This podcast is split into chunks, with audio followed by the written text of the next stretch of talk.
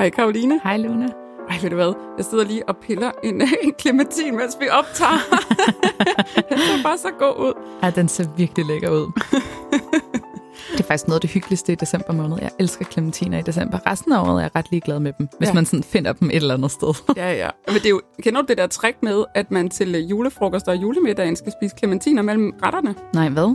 Det er faktisk et trick, hvad kan man sige. Hvis du til en julefrokost, så starter man Ja. Mhm. med det kolde bord, og så mm-hmm. det varme bord og sådan noget. Imellem retterne skal du lige spise en clementin, fordi, jeg kan ikke lige huske forklaringen, men det er noget at gøre med, at det sådan stabiliserer noget, som gør, så kan man spise mere. Nej. Jo, jo, Ej, jo, hvor jo. smart.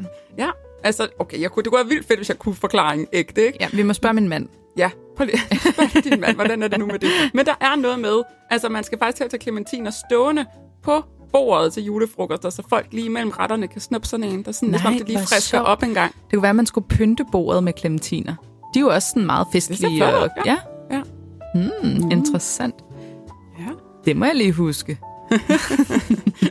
Men apropos julefrokoster, så kom jeg til at tænke på det der med, at nogle gange falder vi lidt tilbage i vores gamle roller, i Ja. de der familiedynamikker, og sad bare og tænkte sådan, okay, hvordan kan jeg lige hjælpe mig selv bedst i julen til at blive i mig, og den jeg er nu? Fordi der kommer bare nogle gamle mønstre op, når man sidder sammen med hele familien. Ja, det er i hvert fald en klassiker, ikke? At nogle gange, så den familie, man ser i juletiden, er jo ikke nødvendigvis en, man ser hver uge. Mm-mm. Og nogle af dem, de kan jo godt have en eller anden idé om, at man er den samme, som dengang man var måske nærmest teenager. Mm-hmm. Og det så man bare, altså for eksempel, min mand, han beskriver altid, der er en i hans familie, der konsekvent spørger ham, hvordan det går til fodbold. og min mand, han er ikke gået til fodbold i over 10-15 år nu. Mm. Men det er ligesom om, at hans billede af min mand er, jamen han er ham, der godt kan lide at gå til fodbold. Ja, ja. Og det er jo sådan et, et mildt eksempel. Så er der jo også de her forventninger, vi har til, hvordan vi hver især er, og Ja. hvilken person. Og der, er sådan, der sker jo sindssygt meget med alle mennesker, ja. på hver sin måde. Der kan man altså godt ryge tilbage i de her mønstre, som du siger, øh, når Jamen, man det er så der sjovt, fordi jeg, jeg har også rigtig tit oplevet, at så er der blevet spurgt ind til min mands arbejde, fordi det er jo meget normalt, og de har kun kendt ham som voksen. Men der bliver aldrig spurgt ind til mit. altså sådan aldrig. Fordi jeg er jo bare Karoline. Nå ja, Ja. du var en lille pige med rødt Ja, ja, lige før. præcis. altså jeg tænker, det har noget med det at gøre, eller også så er det sådan et berøringsangst nu, når man er selvstændig. Men selv da jeg havde et fuldtidsjob, så var det sådan, nej. Nej, Men man kom lige omkring alle andres, ikke? Men det er så sjovt, hvordan man bare forbliver et barn nogle gange i de der relationer. Ja, og fuldstændig i tråd med det, så er det her afsnit jo... Altså, jeg vil sige, det her afsnit, det går ud til alle jer selvudviklingsnørder, der lytter med her på vores podcast, og vi ved, I er mange. Mm-hmm. Men det her afsnit er virkelig et af dem til dig, der godt kan lide at reflektere indad. Mm. På din egen proces, din egen uh, healingsrejse her i livet, når vi skal snakke med Jasmin Ja, og hun er jo mental projector. med en 2-4-profil. Det er jo spændende. Hun er bevidsthedsmentor, og hun kombinerer human design med holistisk energi og kropsterapi og karmisk healing. Ja. Og så er hun bare virkelig nørdet, når det kommer til det her med at kigge ind i forhold til ens også barndom, traumerejse osv. Så, videre. så skal vi ikke høre, hvad det er for nogle input, hun kan komme med i forhold til, hvordan kan vi kigge ind i det her selvudviklingsperspektiv ud fra human design i julen. Ja, jeg glæder mig. Lad os springe ind i det. Ja. Hej Jasmin, og velkommen til. Hej, tusind tak, og tak for invitationen. Velbekomme. Hvad, har du haft en dejlig december indtil videre? Ja, rigtig meget. Jeg sidder lige nu nede i Thailand og øh, nyder varmen hernede. Øj, hvor lækkert. Hvem er du afsted med? Jeg er afsted med min familie, min mand og mine to børn og min mands familie. Wow. Så øh, det er spændende. Ja, det er altid spændende at være afsted med hele den familie. Hvad, Jasmin, skal Ja. I fejre juleaften i Thailand, eller? Nej, Nej. Nej, det skal vi ikke. Vi kommer hjem i midten af december, og så tager vi hjem til mine forældre på Bornholm og holder jul der. Åh, oh, hvor dejligt. Det lyder dejligt. Jul på Bornholm er noget af det mest magiske i verden. Altså, Ja, hvis nogen har brug for et lille juleeventyr, så er det Bornholm. Det er så skønt. 100 procent. Vi tager altid sådan et lille julespørgsmål med til jer, vi har med på podcasten her i december måned. Så Jasmin, hvad er dit yndlingsslik? Juleslik, selvfølgelig. Det er snebolde. Mm. ligesom mig. Det kunne jeg bare høre. Det var også dit Mm. yndling. Sådan god. Det er bare sådan det bedste af det hele samlet i en lille øh, magisk julekerne. Mm-hmm. Helt enig. Er Ja. helt enig. Ej, hvor dejligt. Men det er der vel ikke meget af i Thailand, tænker jeg. Det må du vente med, til du kommer hjem. Ja, ja lige pt. der står den på uh, fruit shakes og frisk frugt og uh, thailandsk mad. Altså, det Ikke så lyder mange også vildt lækkert lige nu, når man sidder herhjemme i kulden. Altså, jeg må indrømme, jeg vil nok vælge det der. Altså, Thailand over de der snebolde lige nu. Jeg er del med koldt herhjemme. ja. Nå. Jeg klager ikke. Du har en lille julegave med til vores øh, lytter i dag. Ja, det har jeg. Jeg vil gerne uh, introducere alle jeres lytter for uh, gaven at kende til ens bevidste Mars energetiske portal, hvor at man i familiedynamikker ligesom kan trigge ens skyggesider. Så hvis man kender skyggesiden af ens bevidste Mars placering, så vil man kunne få noget bevidsthed omkring nogle af de gamle mønstre og overbevisninger, at ens familierelationer kan trigge en. Mm. Så når man sidder i uh, familiesammenkomster til jul eller julefrokoster eller noget andet, med folk, man måske ser sjældent, som at der ikke kender til, hvorhen man er i livet lige nu, men har en fastlåst syn på, hvordan man var engang. Så hvis man ligesom kender til den her bevidste Mars energetiske åbning, så vil man kunne have nemmere ved ikke at falde i de gamle mønstre, man potentielt har forsøgt at bryde ud af. Mm. Vildt Ja. interessant. Og, og Jasmin, hvis vi lige skal tage lytterne i hånden, hvor finder de deres bevidste Mars? Hvor skal man kigge hen i sit chart, for at de at kunne følge med på det her? Hvis at du har dit chart slået op, så over i uh, personality-listen af dine planeter, så finder du Mars, altså over til højre, så finder du din Mars-placering, og ser hvilken gate den står i. Og så slår du gatet op og ser, hvad for en tematik der er der, hvor der både er en gave, men også en potentiel skyggeside eller traumatematik, at man kan kigge ind i. Mm. Super Mm. godt. Ja. Ja, Og den bevidste Mars, hvad var det, vi, vi sad lige og talte herhen? Var det nummer 8 til jer, som ja ikke lige kender planeternes øh, tegn og så videre. Så hvis I starter med at tælle oppefra, så er det nummer 8 symbol ude i siden. Ja, det ligner sådan et mande, mandesymbol. Ja. Ja, hvis man kender det. lige præcis. ja. Yes. Lige præcis. Det er nemlig øh, med pilen opad, Præcis. At Mars symbol er. Mm. Ja. Så Jasmin, Mm. hvad er det, du siger? Hvad, altså, hvis man så kigger på den gate, der er det, hvad er det så, man kan finde ud af det ved at kigge på den? Jamen, øh, hvis man kigger på Mars Gate, så øh, vil man kunne få indsigt i, hvad det er for en traumatematik, der er åbnet op for, som der er ens følelsesmæssige traumer i cirka 8-14 års alderen. Så den åbner op for nogle øh, energetiske potentialer, gaver, men også skyggesider i ens barndom. Så når man sidder i de her familiesammenkomster, har man oftest nogle faste dynamikker og roller. Det tror jeg, vi alle sammen kender Mm. som der kan bringe nogle gamle mønstre i spil. Så de her skyggesider, som Mars potentielt har udløst tilbage i ens barndom, kan virkelig komme til syne, når man sidder med de her familierelationer. Man kan for eksempel opleve, at man bliver konfronteret med nogle egenskaber, man egentlig synes, man er vokset fra, eller har arbejdet rigtig meget med, som der kan trigge en helt vildt. Jeg har eksempelvis en rolle i min familie om at være rebellen og lidt hysterisk, og det trigger mig helt vildt at blive konfronteret med. Eller eksempelvis også, hvis min familie undskylder mine børns følelsesmæssige udtryk med, at æblet ikke falder langt fra strammen, Mm. som i, at min datter måske også kan have en lidt hysterisk adfærd, hvis det er, at man tænker i det gamle børnesyn. Mm. Så der er ligesom nogle forventninger fra vores familie, som der fastholder os i nogle gamle mønstre og overbevisninger.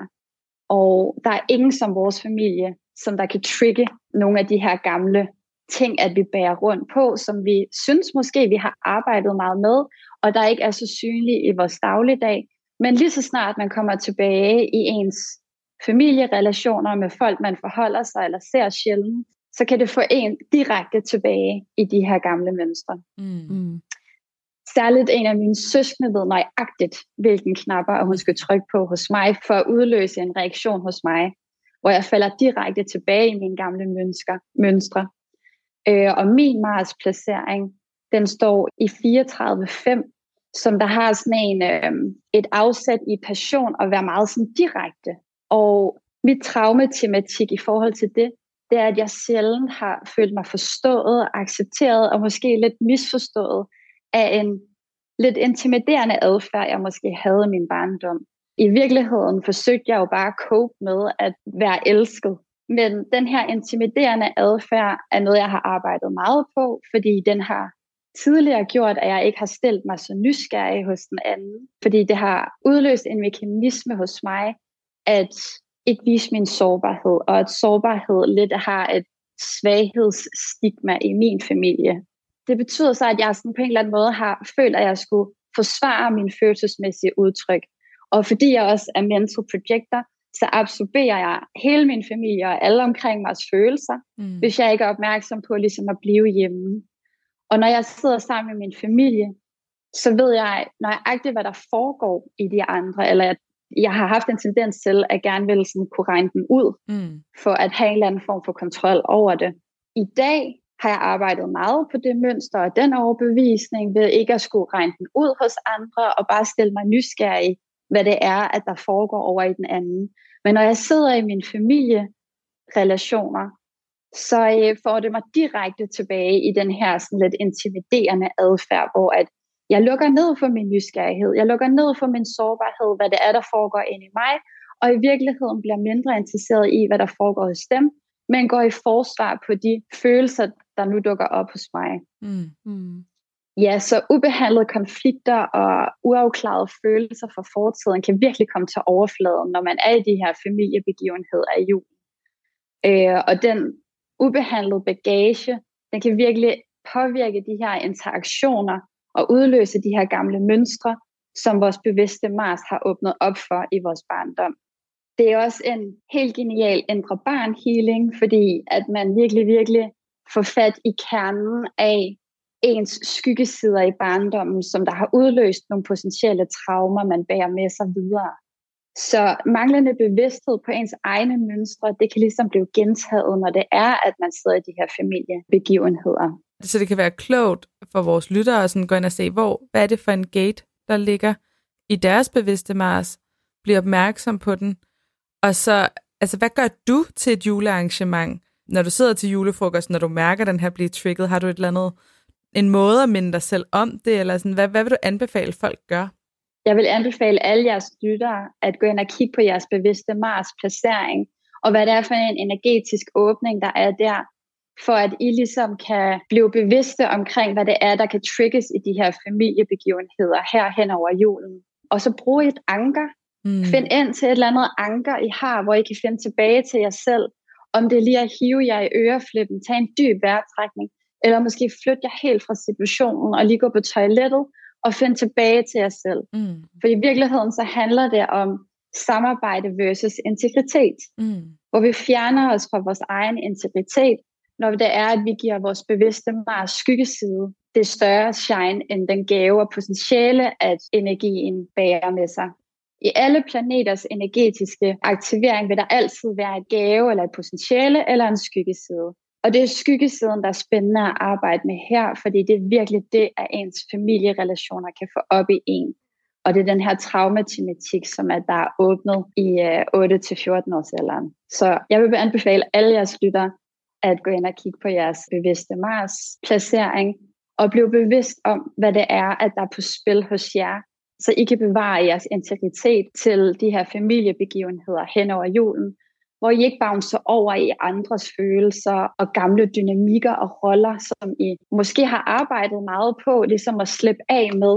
Man bliver altid konfronteret med det. For måske lidt ældre relationer, som at der ikke har samme syn på verden, som I har, eller ja, som der har en fast definition af, hvem du er ud fra den barndom og den adfærd, du havde i din barndom som i mit tilfælde kunne være at være sådan lidt rebelsk og hysterisk, hvis jeg skal bruge nogle af min families ord. Mm. Jeg synes jo ikke, at det at være hysterisk, det, i min optik der er det lidt misforstået. Mm. I virkeligheden er det jo at vise ja. følelser og have et følelsesmæssigt udtryk. Men tilbage i det gamle børnesyn, så var følelser bare lidt noget farligt noget, hvor nu bevæger vi os mere og mere over i det nye børnesyn, hvor at det følelsesmæssige udtryk skal leves. Mm. Okay, Jasmin, så altså det, der vækker genklang i mig i forhold til det, du siger, det er, jeg har simpelthen så mange gange siddet i sådan, for eksempel til julefrokoster i mm. familien eller lignende, og Så i årvis har jeg arbejdet med mig selv. Jeg har mm-hmm. helet traumer, jeg har arbejdet med mønstre og overbevisninger, og hele paletten virkelig gjort mig umage med at rydde op i mit eget shit. Og så bliver jeg bare trukket direkte tilbage til noget rigtig gammelt, som jeg egentlig troede, jeg havde kigget rigtig meget på. Mm. Men det bliver ligesom aktiveret, når jeg sidder der sammen med hele den pukkelrykkede, som jeg kan have sådan en følelse af, virkelig forsøger at fastholde mig i den, jeg var engang, og jeg synes, jeg er anderledes nu, men det giver jo virkelig god mening i forhold til, at det jo kan være min bevidste Mars, der bliver aktiveret i det her samspil med min familie, som jo har kendt mig, også dengang jeg var, mm. var 8-14 år, ikke? Og på den måde måske er der en del af dem, der stadig ser mig som den, jeg var dengang, og ikke som den af voksne kvinde, jeg er nu, for eksempel. Jamen, jeg kan... Ja, de har jo ikke været med på din rejse. Nej. Så de ved jo ikke, hvad det er for nogle steps, du har gjort dig, og hvordan at din overbevisning og sandhed er i dag. De kan jo kun referere til noget, til deres sandhed, som mm. der har afsæt af din adfærd fra din barndom. Mm. Øhm, og det smukke ved traumer, det er, at det jo sjældent er løst. Mm. Det er jo noget, vi bærer med os altid. Men vi kan lære at vende det til at være en gave og et potentiale. Mm. Men det vil potentielt altid lupe på en eller anden måde, når det er, at vi møder nogen, der kan trick noget hos en. Og det kan familierelationer af alle. Og det er jo også der, Human Design simpelthen er sådan et smukt værktøj, fordi den øger ens bevidsthed.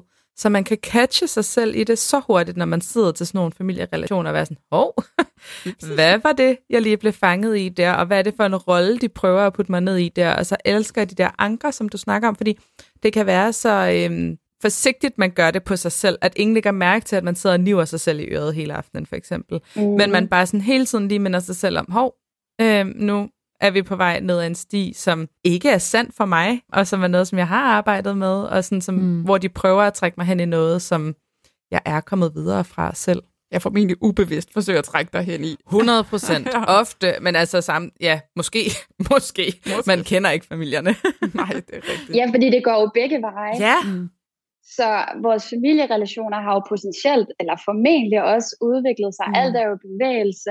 Så de er jo heller ikke den samme som dengang, at man også selv var barn. Så mm. du fastholder jo potentielt også dine bedsteforældre eksempelvis, eller søskende, mm. i en rolle, ud fra den sandhed, du har omkring dem. Præcis. Og det er jo ikke, fordi din sandhed er forkert, men I koper bare med nogle forskellige ting, mm. som der så netop kan trigge de her traumepotentialer tilbage i barndommen. Mm. Så familiedynamikker er pisse spændende og fucking hårde, men der er virkelig potentiale for noget healing her. Mm. Men jeg vil anbefale alle ikke at banke sig selv oven i hovedet, når det er, at man kommer ned af den stige. Mm-hmm. Mm. Når det er, at man tager sig selv at blive fanget i det her loop. Men i stedet for bare at stille sig nysgerrig på det, og så måske stille sig åben for sine familierelationer, og fortælle, hvad det er, der lige sker i en, vend endersiden ud af, og vise den her sårbarhed. Mm. Fortæl, hvad det er, der er på spil i en, og hvad det er, at den her kommentar, hvordan den lander i dig i dag, og hvad det er, at den giver dig og billeder tilbage fra din barndom. Så på den måde, så kan man virkelig få det vendt om til noget indre barnhealing, mm. i stedet for, at det bliver et loop af shit. Præcis. Og så også virkelig være kærlig over for sig selv, ikke? Så når man tager sig selv i det, så lige give det der barn lidt kærlighed. Mm. Sådan give sig selv et indre kram og anerkende, hvad det er, der foregår inde i en. Ja, netop. Ikke sådan nødvendigvis dømme det mm. eller analysere det, lad det være, mm. og give det et udtryk, og stille, som sagt, din sårbarhed ud af til din familie, og fortæl, hvad det er, der foregår inde i dig. Mm. Det bedste, der ville kunne ske, det var, at de gjorde det samme, mm. og at man i virkeligheden kan få lidt mere dybde i den samtale, der nu bliver ført. Oh yes. Ja, det er ja, smukt. Tak. Ja, ja tak. Ej, Jamen, prøv at overveje en helende jul, det kunne være, ikke? hvis jo. hele familien var opmærksomme på ens design, ens egne traumer og så videre. Ja, hvis de man lige kunne kiggede deres bevidste Mars igennem ja. og var sådan, uh. Kan man ikke lave det til en juleleg? I stedet for raflespil, så. Ja. ja, ja. så lige øhm, have lavet sådan små Mars-kort til alle, og så kan man få startet den der dybe samtale. altså, jeg synes, det lyder fedt, men også lidt next lidt, level. Og lidt traumatiserende i sig selv også, måske. måske ja. Der er helt sikkert nogle familierelationer, der ikke vil være klar til at se det ja. Jeg tænker, der er, er rigtig det, mange. Kan. Ja. Det er jo det, trauma kan. Altså, i virkeligheden er det jo en overlevelsesstrategi og en måde, at man sikrer sig kærlighed for andre. Mm. At man ikke kan cope med den her følelse eller den her situation. Så den putter man lige i bagagen som et traume, for at man kan bevæge sig videre. Mm. Men når den begynder at larme og øh, vise sig, så er det der, hvor man skal se den i øjnene og begynde at arbejde med den. Mm. Men alle har traumer. Præcis. Ja. Og så ja. tror jeg også, det er rigtig vigtigt for jer, som måske kender jeres families design og så videre, oh, ja. at hvis I går ind og kigger på deres bevidste Mars, så lad være med at bruge det som sådan en belærende, sådan, ej, nu går du også ned ad den der, du, du, du, du, du. Ja, Men ja. i stedet for, så, altså hvis du har den opmærksomhed omkring det, så kom ud fra, altså se det som om du snakker til et otteårigt barn, mm. og være meget mm. kærlig i din tilgang til personen, og måske sådan, hvis du ser dem gå ned ad den sti, bare lige altså, nus dem på ryggen, eller sådan, altså bare give dem lidt ekstra kærlighed, så man ikke Yeah. Altså det er så vigtigt at bruge human design som et bevidsthedsværktøj og at komme fra et kærligt sted, mm. så man ikke sidder og bruger det til at analysere sin familie og så være sådan, så kan jeg lige catche min søster, eller min bror, eller min mor, eller min far i at være i deres øh, bevidste Mars. Ja, ja, bare ikke sidde og kalde dem ud, ikke? Jo, præcis. Ja. Det er så vigtigt, det du siger der, fordi vi skal netop bruge det til at kunne løfte hinanden. Mm. Fordi alle planeter har som sagt både en gave mm. og en skyggeside, så hvis det er, at man kan få belyst den her gave, at der er i det, Præcis. så vil det kunne løfte hinanden. Mm. Jeg synes måske også, der godt kan være lidt en tendens til, at der er mange, der bruger human design som et begrænsende værktøj, eller et undskyldende værktøj. Mm. Nå, men det er også fordi min bevidste Mars står i den her gate, som der har aktiveret den her ting, så derfor må jeg gerne være tyranniserende på en eller anden måde. Det er jo det, det, det handler om. Altså mm. få det vendt om og se gaven i det, Ja, også lige tage ansvar for sig selv, som mm. du også mhm. siger. Så står min bevidste Mars i den her gate. Det betyder, at jeg godt må være et røvhul over for alle mulige andre. nej, nej, det betyder det faktisk ikke. Men det betyder, at du skal være opmærksom på, hvornår du kommer til at være et røvhul over ja. for alle andre. Og så ja. vende det om til at så at bruge, at der sikkert også ligger masser af gaver i den gate. Ja. Der er ikke nogen gates, der siger, at du er et røvhul. Det vil nej. jeg bare lige understrege. det var bare et eksempel på den måde. Ja. I virkeligheden har alle gates jo uh, sådan et røvhuls uh, ja, ja, det er rigtigt. Ja. Så bevidstheden om din bevidste Mars placering kan virkelig give dig noget indsigt i, hvordan at du håndterer relationer og udfordringer på en lidt mere konstruktiv måde under de her julefamiliebegivenheder. Og det kan også hjælpe dig med at sætte nogle sunde grænser og støtte dig i at undgå de her gentagelse af gamle uhensigtsmæssige mønstre. Men ved at chancen for, at det sker, er rigtig stor, og så brug det her anker til lige at finde tilbage i din egen integritet. Og ved også, at hvis du ligesom mig er projekter, at du absorberer alt det, der foregår. Mm. Så husk lige at enten oplade dig som et energigenererende væsen, eller aflade dig, hvis du er sådan en som mig, mm. indimellem. Fordi det er fucking intenst mm. at sidde til de her familiebegivenheder. Ja. Men du kan bruge din bevidste Mars placering som et bevidsthedsredskab forud for familiebegivenheden til at vide, hvad det er for nogle fælder, at du kan løbe ind i. Mm. Mm. Tusind tak for øh, alt det her. Jeg, jeg synes, det var virkelig, virkelig interessant, og jeg sidder og tænker sådan, åh, hvad er det nu? Hvad er det nu, min bevidste Mars ja. Hvad er det nu? Jeg kan simpelthen ikke huske, at jeg er blevet til at slå det op med det samme. Vi er ja. færdige her, kan jeg mærke. Men tusind tak for at dele det her med os. Jeg er helt sikker på, at øh, der kommer til at sidde en hel masse derude og tænke sådan, okay, nu går vi lige spadestikket dybere Præcis. i det her arbejde, og det er jo det, at det kan det Jamen, det er en kæmpe gave i julen, det her. Altså, altså virkelig, virkelig brugbar viden. Tusind, tusind tak, Jasmin. Vi kommer til at høre fra dig igen. Mm. Mm. Måske når du er i Danmark går... igen. Let's see. Når jeg er i Danmark igen, ja. ja. Og tusind tak. Selv tak. Ha' en dejlig jul. I lige måde. Ej, det er virkelig spændende det her. Nu sidder jeg selv helt og reflekterer over min bevidste Mars, og hvordan den kommer måske til at påvirke julen, eller hvad jeg i hvert fald lige kan gøre for at træde tilbage til mig selv.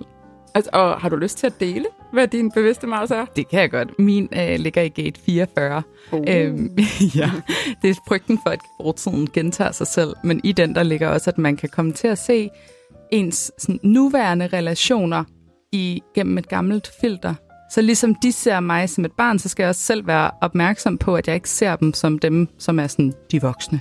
Som den onkel og tante, de var, da du var syv år. Præcis. Ja. ja. At det er måske mere en ligeværdig relation nu, fordi I alle ja. sammen er voksne på Lige den præcis. måde. Ikke? Og sådan, ja. Så virkelig okay. sådan at, at minde mig selv om det, og så bare være til stede i nuet, handler det jo rigtig, rigtig meget om, i stedet for at reflektere tilbage, eller prøve at regne ud i fremtiden, eller sådan bare være lige nu lige Ja. her. Så en masse grounding til mig. Oh yes, det tror vi alle sammen godt kan bruge. Ja, det tror jeg også godt. Det er en sindssygt spændende og Ja. fedt perspektiv også lige at have med på julen. Så det er ikke kun går op i praktik og sådan noget, og, og sådan logistik, men det faktisk mm. også handler om at gribe muligheden for lidt selvudvikling. Ja, lige præcis. Den Altså, jeg skal i hvert fald også lige huske, at der er også noget i den omkring at overcommitte. Det er faktisk også ret relevant i julen. Ja. Ja. Ikke lige at love lidt for meget for, hvad man kan stå for til julefrokosten eller juleaften. Eller, Ja, ja. ja. Mm. Meget interessant. Ej, super, super spændende. Vi håber, vi har givet jer lidt at reflektere over og nogle ting. Og sådan, husk det der anker. Det tror jeg den, jeg tog med. At have sådan et anker til julefrokosterne og juleaften. Ja, det er en god idé. Mm. Men øh, vi ses igen i morgen. Ja, vi gør. Hej, det er bare mig, Luna, der tjekker ind for at minde dig om, at tilmeldingen til næste hold af Human Design Mentoruddannelsen er åben. Uddannelsen den sparkes i gang til februar 2024, forløber over fire måneder med online undervisning hver torsdag, og så har vi hele tre live-dage, hvor vi mødes fysisk også. Så skal du have en plads på holdet, så hop ind på www.humandesignacademiet.dk og læs meget mere og tilmeld dig allerede nu. Det er muligt at dele betalingen op i hele 12 rater og vente med første rate til efter nytår. Og du skal være hjertelig velkommen. Og hvis du sidder og brænder inde med nogle spørgsmål eller noget, du har brug for at få afklaret, så tøv aldrig med at række ud til mig. Det kan du gøre på Instagram. Og så er der herfra bare ønske dig en rigtig dejlig dag.